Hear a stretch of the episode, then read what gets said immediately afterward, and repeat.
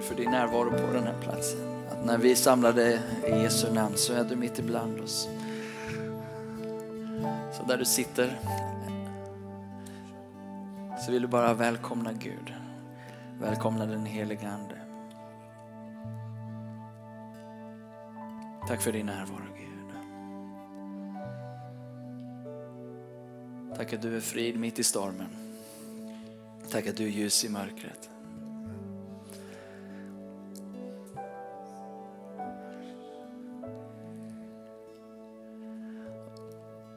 Att det också är sant att när ditt folk lovsjunger dig och tillber dig så tronar du på vår tillbedjan här och att vi får uppleva mer av dig. Att det finns djup i dig som vi ännu inte har sett och upplevt. Att det finns djup i din, i din närhet, djup i din kärlek. Djup i din godhet Herre som vi ännu inte har fått se och vi välkomnar dig helige Ande att låt oss få utforska djupen i Gud. Låt oss få smaka och se att Herren är god. Låt oss få se vem du är i sanning Herre, uppstånden sittandes på Faderns högra sida. Mana gott för oss den här dagen Herre. Jag ber för den som sitter i rummet idag och som känner att Gud är långt borta. Och vi ber att du själv skulle dra dig nära. Att du skulle visa ditt ansikte. Visa på motsatsen. Att du är inte långt borta. Du är nära. Du är Gud Emanuel. Du är Gud som är nära oss. Och det handlar inte om vilket skick vi kommer i utan det handlar om vem du är. Så vi välkomnar dig Gud idag. Vi välkomnar dig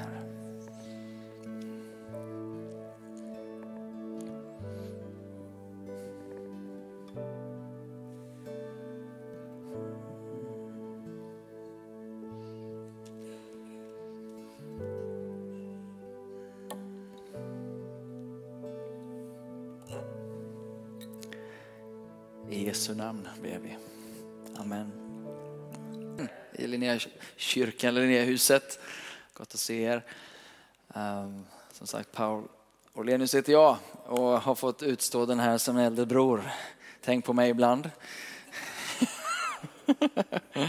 Ehm, I ehm, jag vet inte om det finns någon förklaring till den här svarta munderingen men i Citykyrkan så har vi en något rörig, det här är ju lite, lite smårörigt med kanske, men det är någon som i alla fall tyckte att det är skönt när ni har liksom lite lugna färger på er liksom, när ni står där framme.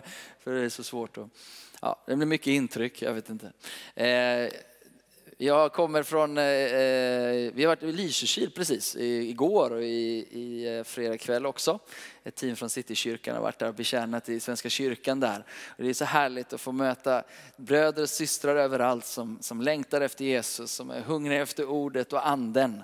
Eh, och se att Gud rör sig. Eh, det är fantastiskt. På morgonen var jag predikade i Vallhamra. Eh, yay! Ja, oh, David, han förföljer mig. Stalker.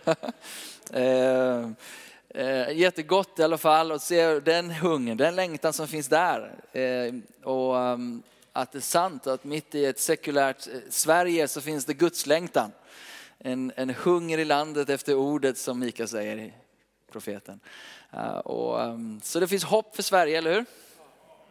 Han har inte lämnat oss, han har inte övergivit Sverige eh, på långa vägar. Och det finns ju mycket negativt man kan säga, men varför inte välja den mer positiva gudsrikeshållningen? Att, eh, att vi har fått eh, Guds ja och amen i Kristus Jesus. Löftena gäller. och arvet gäller, alltså det du har fått som arv genom att du har anden på, ditt, på din insida så vet du att arvet gäller. Arvet är löftena som är paket, paket, liksom paketet som du har fått eh, av Jesus. Eh, och det gäller dig. Alla de här fantastiska löftena vi har i, i evangelium. Eh, men det var inte det jag skulle predika om, så det är bäst att jag är tyst om det. Jag, jag, skulle vilja bara komma till en bibeltext som är på något sätt lite preludium. Då. Det här är förtext till huvudtexten kanske. Ehm, och det är från första Samuels bok kapitel 5.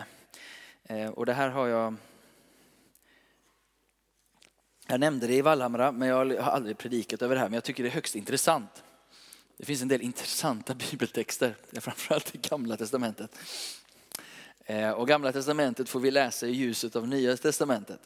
Eh, det är liksom tolkningsnyckeln är alltid Jesus. Så börja med Jesus och sen så, och Nya Testamentet förklarar vem Jesus var, han gjort och sen så kan vi backa upp det här med Gamla Testamentet naturligtvis som ehm, ger bakgrund och skuggbilderna för det som ska komma i sin verklighet i Jesus. Så här står det här. Besynlig text. Eh, första Samuelsbok kapitel 5, vers 1. Till Filisterna tog Guds ark. Och Guds ark i Gamla Testamentet det representerar Guds närvaro. Filisterna här är fienden. Fienden snodde Guds närvaro. Ja, dåligt drag. Det var ungefär som att försöka döda Jesus, eller hur? Eh, dåligt drag att ge sig på Jesus. Alltså. Eh, här, här gör de lite liknande. Förde den från Ebenezer till Ashdod och de bar in Guds ark i herr Dagons tempel och ställde den bredvid Dagon. Eh, och när studiterna tidigt nästa dag kom dit fick de se Dagon ligga framstupa på marken framför Herrens ark. Framför Herrens närvaro. Boom, liksom, platt fall. Där ligger han, han kan inte röra sig, han är en sten. Men likväl så ligger han där.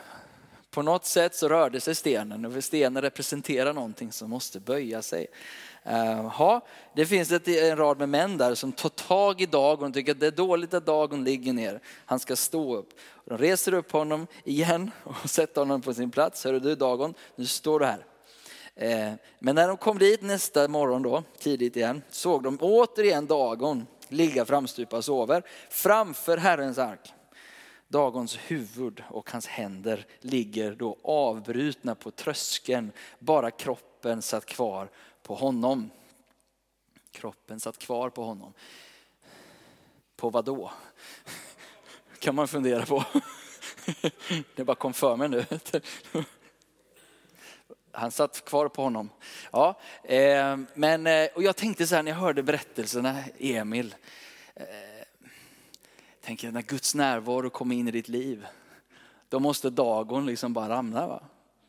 Om dagen representerar fienden, om, om det mörka liksom, det är bara och sen så har fienden tendensen att vilja komma tillbaka och visa sitt fula ansikte igen. Och så måste han falla igen och då kapar vi huvudet och armarna också. Um, och det, det, är så kraftfull Guds närvaro är. Um, det, det, det, är vad som sker när du bjuder in Jesus, när du bjuder in Guds ande i ditt liv. Då måste allt annat allt annat antingen faller eller halshuggs eller vilken bild du vill. Va? Men det, det, det, tappar sin kraft för det kommer in en annan kraft. Det kommer in en annan ande. En ren ande, en, en, en, en sanningens ande Eh, Guds ande. Ehm, så ett väldigt effektivt sätt att ehm, bedriva någon form av ehm, eh, befrielse eller, eller, eller, eller ja, krigsföring om du vill använda de termerna. Bibeln är ju, har ju sådana termer också. Men ett väldigt effektivt sätt att, att, att rensa det är att bjuda in mer av Gud. Gud, din närvaro. Och vi vill inte göra som filisterna, försöka mästra närvaron, utan vi, vi förstår att Guds närvaro, det, det, det är det som, där ligger vår seger, där ligger vår befrielse. Allt annat måste böja sig, allt annat måste falla. Och ju mer av Gud, desto mer rensar han ut. Eh, så en församling, eh, du i ditt eget liv och en församling som gemenskap gör väl i att liksom bara låta Gud vara Gud. Göra väl i att bereda stort utrymme, stort utrymme för att Guds närvaro, manifesterade närvaro, påtagliga närvaro, där han får göra det han vill göra. Vi vet att Gud är allestädes närvarande enligt Bibeln. Vi vet att han är överallt och bor i varje tronis hjärta. Men det är någonting när Guds närvaro välkomnas, vill säga att han får ta större utrymme i våra hjärtan. Eh, och vad som händer då det är att det andra får falla, dagen får falla. Ehm, eh, så, och jag tänker att det fungerar på individplan. Att vi välkomnar Jesus på område efter område i våra liv. Det fungerar i en församling, vi välkomnar mer och mer av Guds ande. Och det fungerar i en stad. När vi ger utrymme för Guds närvaro eh, på våra arbetsplatser till exempel, eller på bussen var du nu sitter. Där! För det var ju det du gjorde. Eh, du gav utrymme för Jesus att stiga in där. Du var där med en Jesu närvaro genom ditt liv, helar den här handen och så blir det ett uttryck för, för att Gud dök upp. Och den mannen, eller kvinnan, mannen kanske, mannen kommer aldrig glömma att Jesus dök upp för honom och det blev en skillnad. Jag hörde en sån härlig berättelse igår eh, Eh, i Lysekil, en, en kvinna som var med på, vi hade seminarium hela dagen och pratade om hur Guds närvaro ser ut utanför kyrkan eller hur du och jag kan få vara med och inte bara hela en hand, men tänk om Guds närvaro vill hela en arbetsplats eller en skola eller ett arbetslag eller um, eh, någonting som har blivit trasigt. Vad, vad, hur kan det se ut när, när, när vi blir sända till den här världen med ett upprättande budskap? Eh, ett försonande budskap, ett budskap som helar det trasiga. Ehm, och Guds evangelium börjar med hjärtat hos individen och hela det. Och så börjar den här försonandes resan börjar. Ehm, och så börjar vi få förlåtelse själva och vi börjar ge förlåtelse. Eh, och vi börjar förmera försoning runt omkring oss. Bibeln kallar det för försoningens tjänst. Um, den här kvinnan, Madeleine heter hon, hon, Ehm, hon hade fått en ny tjänst. Hon hade varit lärare i 20 år, tror jag. 15, länge i alla fall. Och, och sen så frågade eh, rektorn eller ledningen på skolan om inte hon ville bli biträdande rektor. Och Gud hade förberett henne så hon var lite liksom redo och, och läge för det där. Då. Så hon, på samma skola, en stor skola som, eller ja, relativt stor skola, så, så hon eh, fick den biträdande rektorrollen för en tid sedan. Eh, och plötsligt upplevde hon det som kanske sker på arbetsplatser, ett vi och dem. Och inte minst ledning och eh, de medarbetarna, lärarlaget och så var skolledning. Och nu plötsligt så har hon bytt, liksom, eh, stigit till ledningsrollen. Och så fick hon smaka på den spänningen. Så hon hade 75 lärare framför sig och så skulle hon dela någonting som hade med omstrukturering, vad det nu var. Och så kände hon bara hur den här isen bara men, nyss var jag ju där, nu är jag här. Det här, det här var jobbigt.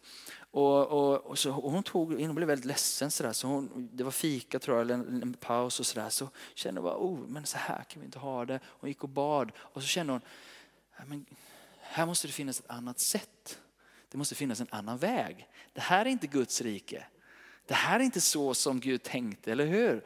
Och så plötsligt hade hon möjlighet att stiga in i den situationen. Hon kommer tillbaka till de här lärarna och säger, vet ni vad, innan jag stod upplevde jag det så här och jag blev faktiskt ledsen. Och liksom bara, hon berättade vad hon kände för och i den situationen. Och så berättade hon, men så här kan vi inte, jag var ju en av er och nu är jag här och jag vill jobba tillsammans med er. Jag vill ju backa upp er. Jag tror på ett betjänande ledarskap. Jag tror att vi ska göra det tillsammans. Och så, och då bara mjuknar hela atmosfären, det bara förändras. Och någon börjar liksom bara öppna sitt hjärta och, och någon gråter och är så tacksam. Och så får de ett, ett, helt nytt samtalsklimat. Det här var några månader sedan eller i början av hösten. Då. Och hela den här hösten så har de fungerat som ett team istället. Eh, Guds närvaro går ner och bryter ner, om vi får uttrycka det så. Försoningen bryter fram. Vi, vi, vi tar evangelium från hjärtat genom kyrkan och till världen. Är ni med? Och så där var vi hela dagen igår. Jag vill bara droppa det till, till dig här idag. Var, var är din plats? Eller som vi, som vi pratade om igår, då, vad, är, vad är din trädgård? Som Gud skapade Adam och Eva, satte dem i en trädgård och satte för att ta hand och förvalta den trädgården. Så skulle vi kunna ta den bilden och säga att varje människa har en trädgård där man är satt som trädgårdsmästare. Och nu hade den här Madeleine fått ett lite större utrymme i sin trädgård. Hon hade inte bara ett klassrum utan hon hade hon hela skolan. Och så fick hon förmedla evangelium i sin roll som lärare och biträdande rektor nu då. Hänger ni med? Hur ser din trädgård ut? Vad är det som är, du vet, vad är det som inte växer? Vad är det som borde växa? Vad är det som behöver ansas och vad är det som behöver bära frukt? Vad är vildvuxet? Vad är det som eh, finns där i din trädgård? Um, och det blir oerhört spännande. Nu är jag, ja, jag delar i alla fall. oerhört spännande att tänka att bara vi i det här rummet idag, om vi går från kyrkan till vår vardagsträdgård och börjar se vad Guds närvaro kan göra där. Om vi bjuder in Guds närvaro, vad är det för dagon som måste falla? Vad är det för andliga strukturer och påverkan, mönster och paradigm som faktiskt måste falla för att det kommer en annan ande som är Guds ande och som skiftar atmosfärer till det bättre, för stadens bästa. Så det är fantastiskt med Linnéhuset och det arbete som man gör för staden. Men tänk också när vi som inte är just aktiva i det sociala arbetet direkt här i våra trädgårdar där vi befinner oss får vara med och förmedla försoning. Ta det, ta det för vad det är. Gå till nästa text här. Ehm, om du kan gå till Psaltaren 133, för kopplat till det här så, så det som kopplat till vår tjänst i trädgården där vi är satta så är ju kopplingen också till det vi är gemensamt eh, som församling. Vi, jag tänker mig att gudstjänst är en samlingsplats där vi firar evangelium, eh, vi firar gudstjänst och vad Gud har gjort för oss genom sonen. Eh, vi tar emot nattvarden när vi har det. Så det är liksom en, en samlingsplats för att ta emot och fira. Men det är också en samlingsplats för att ta emot för att sändas. Och därför är det så viktigt hur den samlingsplatsen ser ut. Om du läser i 133 här då, Saltaren. Se hur gott och ljuvligt det är när bröder och systrar eh, bor enigt tillsammans. Det är som när den fina oljan på huvudet rinner ner över skägget, över Arons skägg och ner över kragen på hans dräkt. Det är som när Hermons dag kommer ner över Sions berg. Där skänker Herren välsignelsen, liv till evig tid. Så lyder Herrens ord. Och vi tackar dig för det. um, det, det, det, är någonting som den här pilgrimssången handlar om, um, som, som får tag i mitt hjärta. Jag har levt med den här ganska länge på hemmaplan och för vår stad Stockholm och kristenheten där som är rätt splittrad.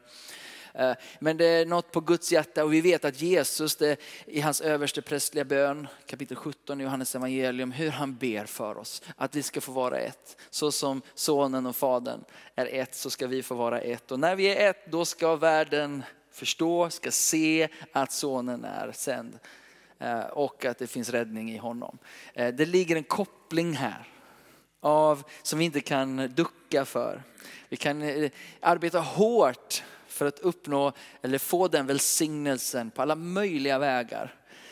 Eh, men, men Gud i den här och i andra sammanhang visar tydligt att det finns en välsignelse, en ljuvlig smörjelse som han har för oss när vi bor enigt tillsammans.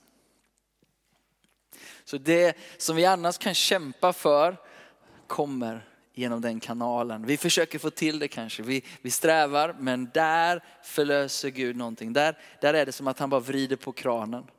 Det gör, det gör att det vi arbetar och strider för, uh, det kommer på ett helt annat sätt. Det kommer över oss. Och det är ljuvligt. Och jag tänker mig att när Gud ser på det här så dras han till det. Det är någonting med när, när hans familj, för vi är en del av hans familj, när vi som fam, hans familj lever tillsammans i en dräkt. Då, då är det som att det välsignar hans hjärta. Det välsignar faderns hjärta när han ser att vi är ett. Och så kommer ett gensvar från himmelen. Är du med mig? Det kommer någonting, det, det, är, det, är en, det, det frigör någonting i, i himmelen som rör vid oss och den går över skägget över Aron. Det här är en bild av prästens smörjelse. Och sen går det ner över hela kroppen. Och det, det jag ser framför mig är att vi är en kropp eh, som, som tillsammans är Jesus i den här staden. Och Gud smörjer kroppen och han låter sin ljuvliga närvaro och smörjelse gå ut i hela kroppen. Men om vi inte vandrar i endräkt, om vi inte vandrar eniga så blir det tjorvigt hela vägen. Eh, så det här är någonting som jag tror Gud kallar oss in i, att få uppleva som familjer, som församling för att betjäna staden. Och där sker någonting med kroppen, det sker någonting både i himmelen, i faderns hjärta när han ser detta. Och han är så angelägen om denna enhet, eller denna, detta försonade tillstånd på ett sådant sätt att han är beredd att sända sin son. Han ser vad splittringen gjorde med människan utifrån att hon valde att gå sin egen väg. Och han från, från, den, från början redan planerat vägen tillbaka. Gud är passionerad för, för, för försoning. Alltså det, faderns budskap till mänskligheten är försoning. Faderns längtan för oss är att komma hem till honom och från den platsen leva ut försoning. Vi står i försoningens tjänst, säger Paulus. Vi vädjar och Kristi vägnar. Låt er försonas med Gud. Fader vår i himmelen, bönen talar om hur viktigt det här är, om vi inte förlåter varandra. Då ska heller inte Fadern förlåta oss. Det är ett väldigt skarpt ord. Vad gör vi med det? Vad placerar vi det? Om vi placerar det i det här sammanhanget så säger det bara en sak. Det här är viktigt för Fadern. Det här är så viktigt för pappa Guds hjärta. Att den försoning som vi får ta del av, vi ger den till varandra. För om vi stoppar det flödet, det skorrar. Du vet, det är som att hälla vatten i, i, i tanken. va. Ja, ja, det går la bra liksom. Eller hälla vatten i motorn. Det går inte. Det, ja, men det är ju motor fortfarande. Eller hur? Ja, men du har stoppat i någonting i systemet som får det att bara Um, och det sörjer Gud över naturligtvis. Och sen så bjuder han tillbaka oss. Och han låter oss få bli påminda om hur ljuvligt och gott det är. Den högre visionen, visionen, bilden av vad vi är tillsammans, vad vi är satta att göra för stadens bästa, för Guds ära, för att få bli till välsignelse för den här staden. Ehm, om du går till Efesierbrevet kapitel 4.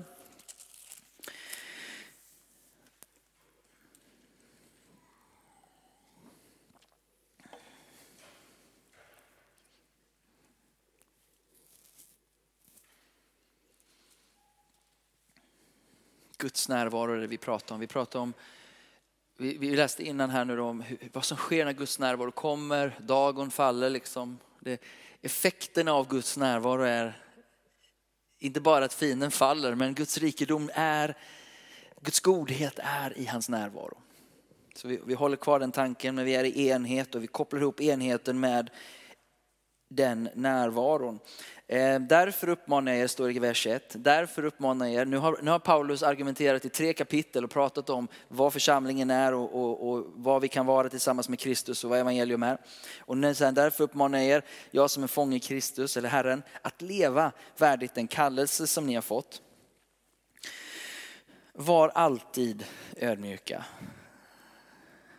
Usch.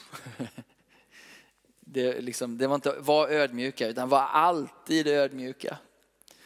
Um, Okej, okay, var alltid milda. Oh.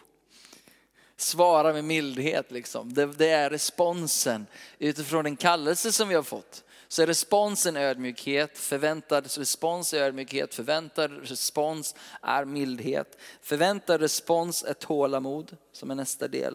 Och förväntad respons är överseende med varandra i kärlek. Och så går han vidare, gör allt ni kan för att bevara andens enhet genom fridens band.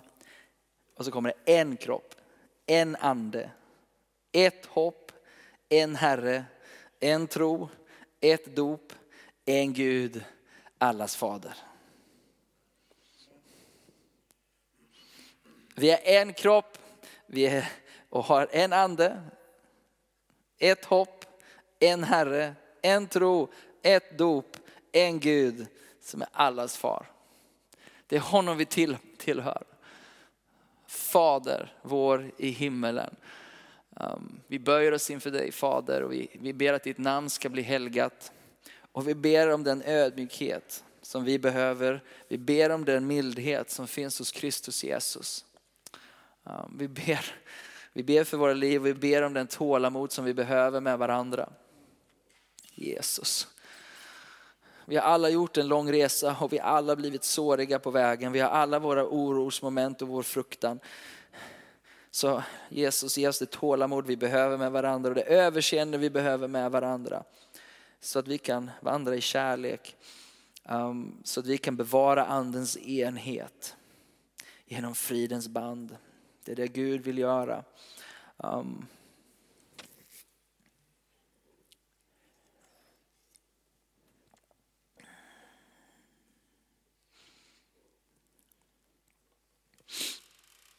Och det här är ju inte lätt, eller hur? För så här är det ju rätt så enkelt.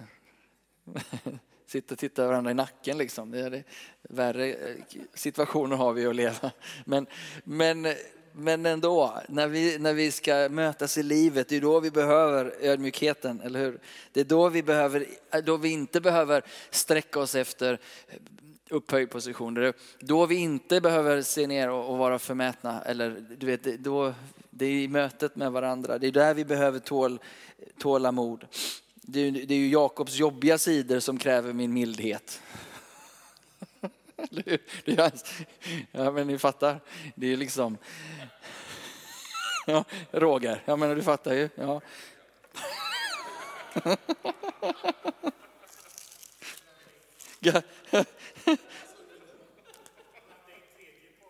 ja. Så här står det i Galaterbrevet 6 om mildhet. Eh, bröder... Eh, bröder, Galaterbrevet 6, bröder om någon skulle ertappas med en överträdelse, alltså när vi ställer till det, det gör vi ibland allihopa, eller hur? Vi, jag höll på att säga något dumt, det ska jag inte göra. Men det är alltså, vi, vi strular till det lite till mans. Va?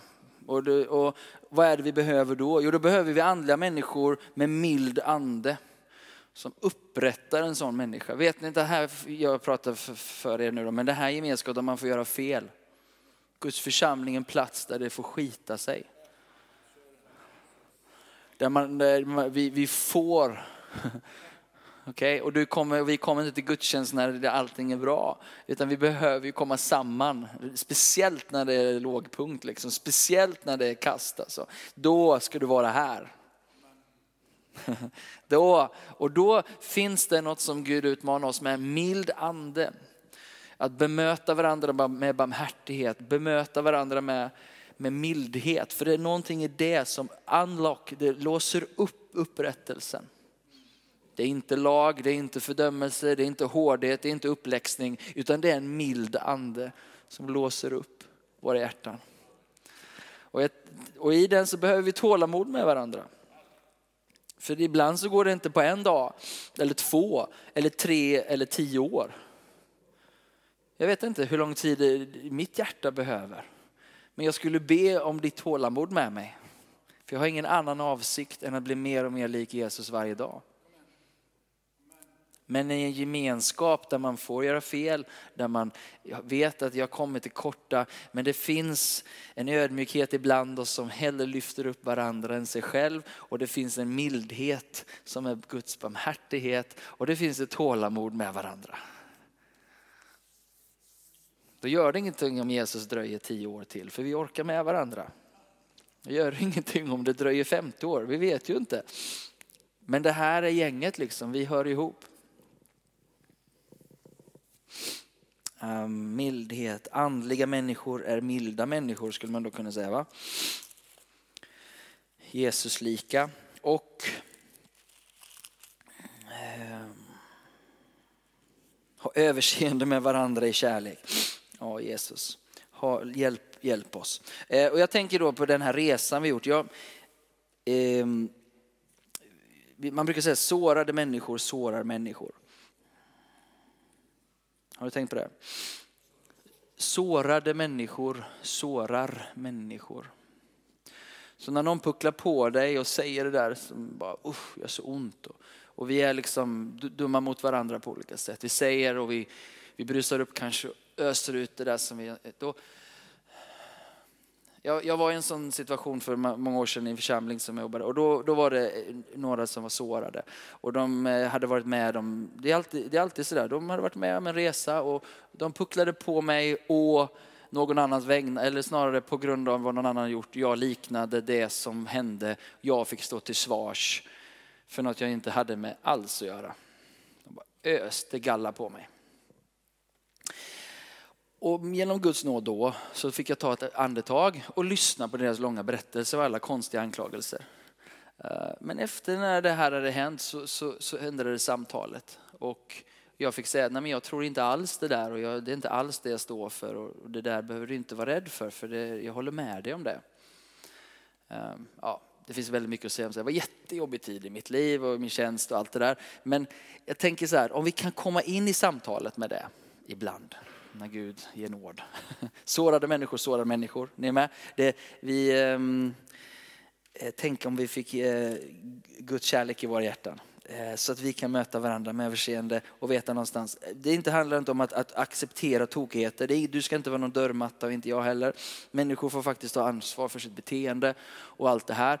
Men i det så finns det något av Kristus som har med mildhet och tålamod att göra. Och jag tänker bara, för sen vad som kommer sen i vers 7 efter det här, att vi är ett, så säger han, men var och en av oss har fått nåden så som Kristus fördelade gåvan. Så i den här enheten så börjar Gud ösa ut av sin godhet, av sin nåd, av sina gåvor. Här pratar han om att därför heter han steg upp i höjden, han tog fångar och gav människorna gåvor. Han steg upp och vad innebär det om han som, eh, inte att han också steg ner till jorden, han som steg ner också den som steg upp. Det är mycket upp och ner här. Men Bilden är Kristus stiger upp och upphöjd Kristus eh, gör det för att, för att uppfylla allt. Och i det så ger han apostlar, profeter och de andra gåvorna.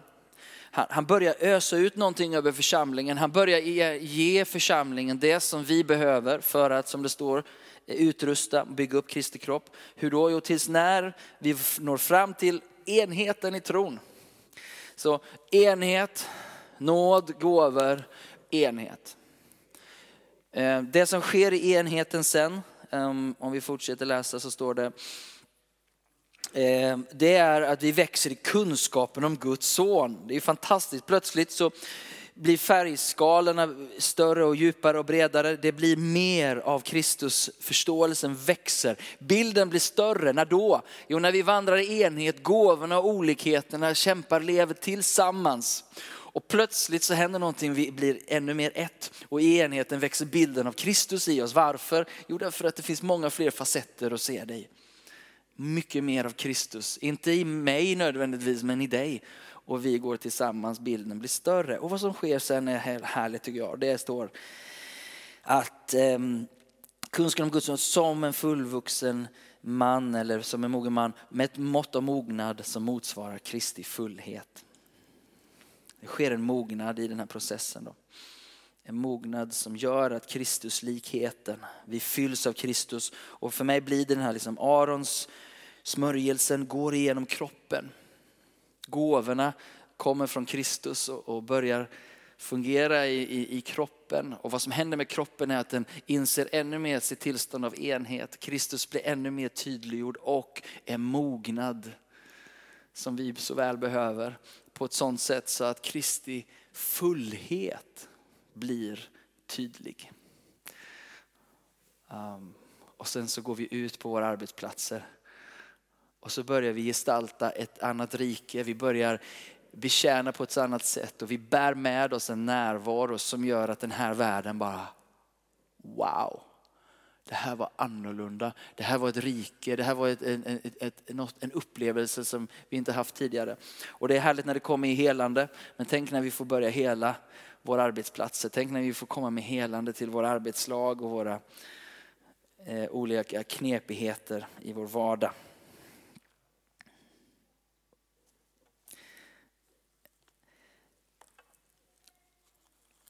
Lovsången, ni kan få nog börja göra lite redo.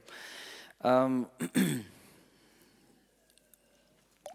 så i mitt eh, något eh, inte så eh, punktiga punktformspredikan direkt. Men det jag försöker måla är bilden av två saker. Det ena är enhet och det andra är Guds närvaro. Och hur de här två hör ihop. Um, och, och hur um, djupt beroende vi är av detta. Att sitta ihop, att vara ett. Och vi är så beroende av hans närvaro. Vi, vi, vi har liksom inte, det är det vi har. Om vi inte har det, vad har vi då? Om inte Gud går med oss, vad ska vi ta vägen? Vad ska vi pyssla med? Vad ska vi göra? Vad ska vi få till? Gå till en annan förening. Spela schack. Gör något roligt. Det vi har, det vi har är hans närvaro. Det vi har är Jesu närvaro genom hans ande här. Fader, son och helig ande. Guds närvaro, ja, det är mitt hjärtas passion och, längtan att få um, vara en del av en gemenskap och få bära den närvaron överallt där jag går. Okej, okay, så om jag tar dig tillbaka till dagens tempel. Kanske du sitter här idag och, och det, det, är olika saker som bråkar med dig. Det är olika saker som har tendens att resa sig upp från framstupa läget liksom. Um, och, och, och, du kanske, vad var det du hette bror? Tyrone. Du hade en, en, en, en tid för åtta, nio månader sedan där det liksom ville visa sitt fula ansikte igen. En gammal historia. Och så får vi bjuda in Guds närvaro igen. Och så huggs armar och huvudet av liksom. Ehm, jag vet inte vad, det, om det är så att du är i den situationen så vill vi gärna be för dig idag. Och bara stå med dig och säga välkommen Gud. Ehm, som jag sa, vi kommer inte bara när vi är i fullt skick utan särskilt när vi behöver mer av hans nåd. Så vi välkomnar Guds nåd på ett område som du kanske kämpar med. Och, och det här behöver inte vara liksom de stora, eh, du vet, avgudarna så, utan det kanske är andra saker men nog så jobbiga för dig. Och vad vi gör, istället för att försöka hacka ner dem, så bjud in Guds närvaro. Kom helige Ande. Det är honom du behöver. Hans närvaro i ditt liv.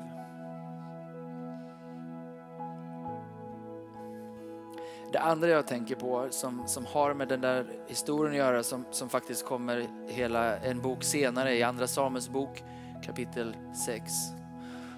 Och det är när Guds ark och närvaro ska tillbaka till Israel. För om du minns som vi pratade om, det var fienden försökte lägga rabarber på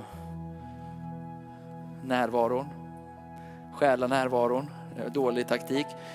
Men sen kommer en, en tid när det är en ny kung i Israel som värderar Guds närvaro. Det kommer ett nytt ledarskap in i Israel. Man säger det här är centrum. Guds närvaro ska vara här. Eller hur? David, han, nej, det, passar, det ska inte vara där i utkanten av riket. Det ska vara i huvudstaden, det ska vara i Jerusalem. Och det händer ju i två etapper. Han, det blir lite jobbigt där ett tag när de inte riktigt vet hur de ska hantera Guds närvaro. Det är någon som stryker med och det blir lite jobbigt och han blir rädd. Va? Wow. Så kan det också vara. Du kanske har varit i, i Guds närvarosammanhang eller karismatiska sammanhang och det var obehagligt och du kände, ah, jag vet inte. Men David tar nya tag och han kommer tillbaka och han säger nu, nu är det dags. Och det är så fantastiskt frigörande att se kung David. Vi, vi, vi pratar om statsministern, liksom. vi pratar om kungen över ett land som är mäktigt. Och, och hur, du som är bibelläsare kanske minns hur han tar arken in i Jerusalem igen. Det är inte värdigt. Ni som inte har läst den, vet ni hur David beter sig? Han har någon linnefod på sig, det vet jag knappt hur det ser ut, men det, det är väl någon ljus grej, någon lakan eller någonting ungefär va? Förhoppningsvis har han någonting under. Men han dansar med all sin kraft. Jakob, kan inte du visa hur det ser ut?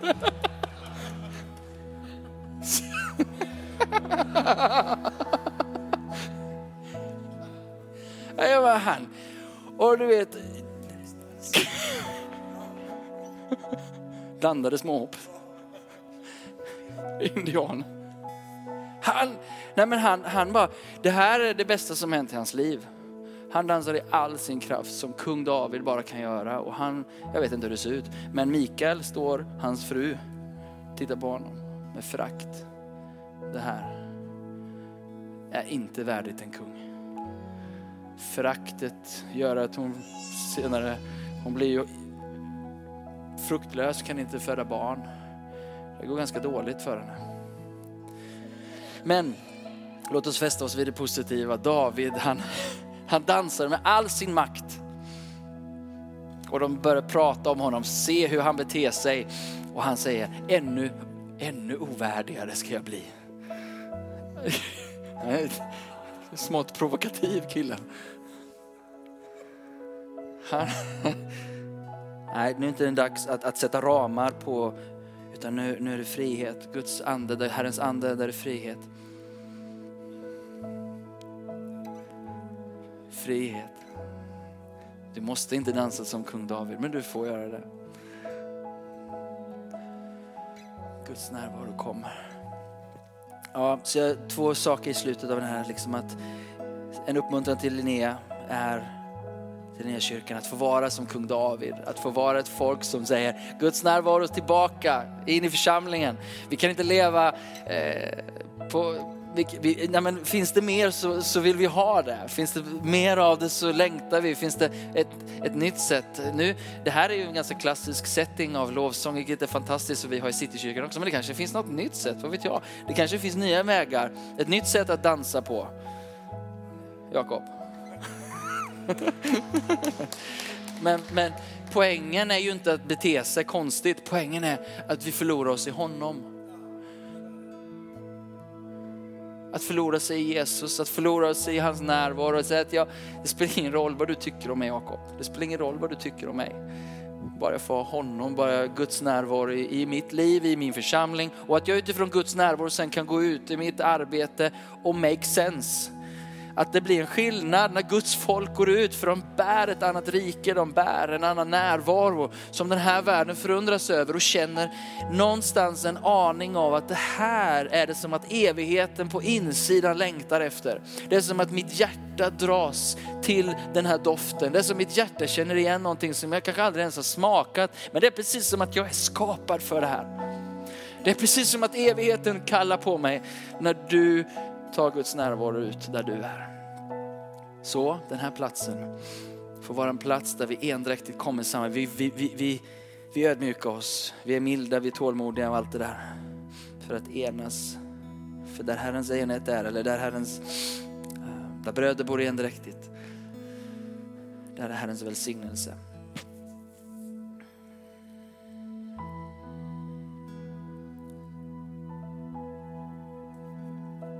Så vi tar en, en stund i tillbeden här. Jag vet inte om ni har, har bett om kunskapens ord eller inbjudan på olika sätt. Ni får göra det. Men vi, vi kan väl stå upp tillsammans. Vi har suttit en stund och så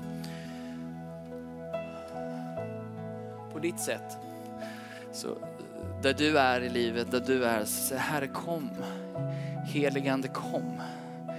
Heligande jag, jag ger rum för dig och jag ber att du kommer möter med mig idag. Och är du bland de som kämpar med någon typ av eh, dagon, om du förstår bilden, och någonting som, som härjar med dig och som inte vill böja sig, så, så får, vill vi gärna be för dig och välsigna dig och bara be att Guds närvaro på ett tydligt sätt stiger in så att det andra måste böja sig.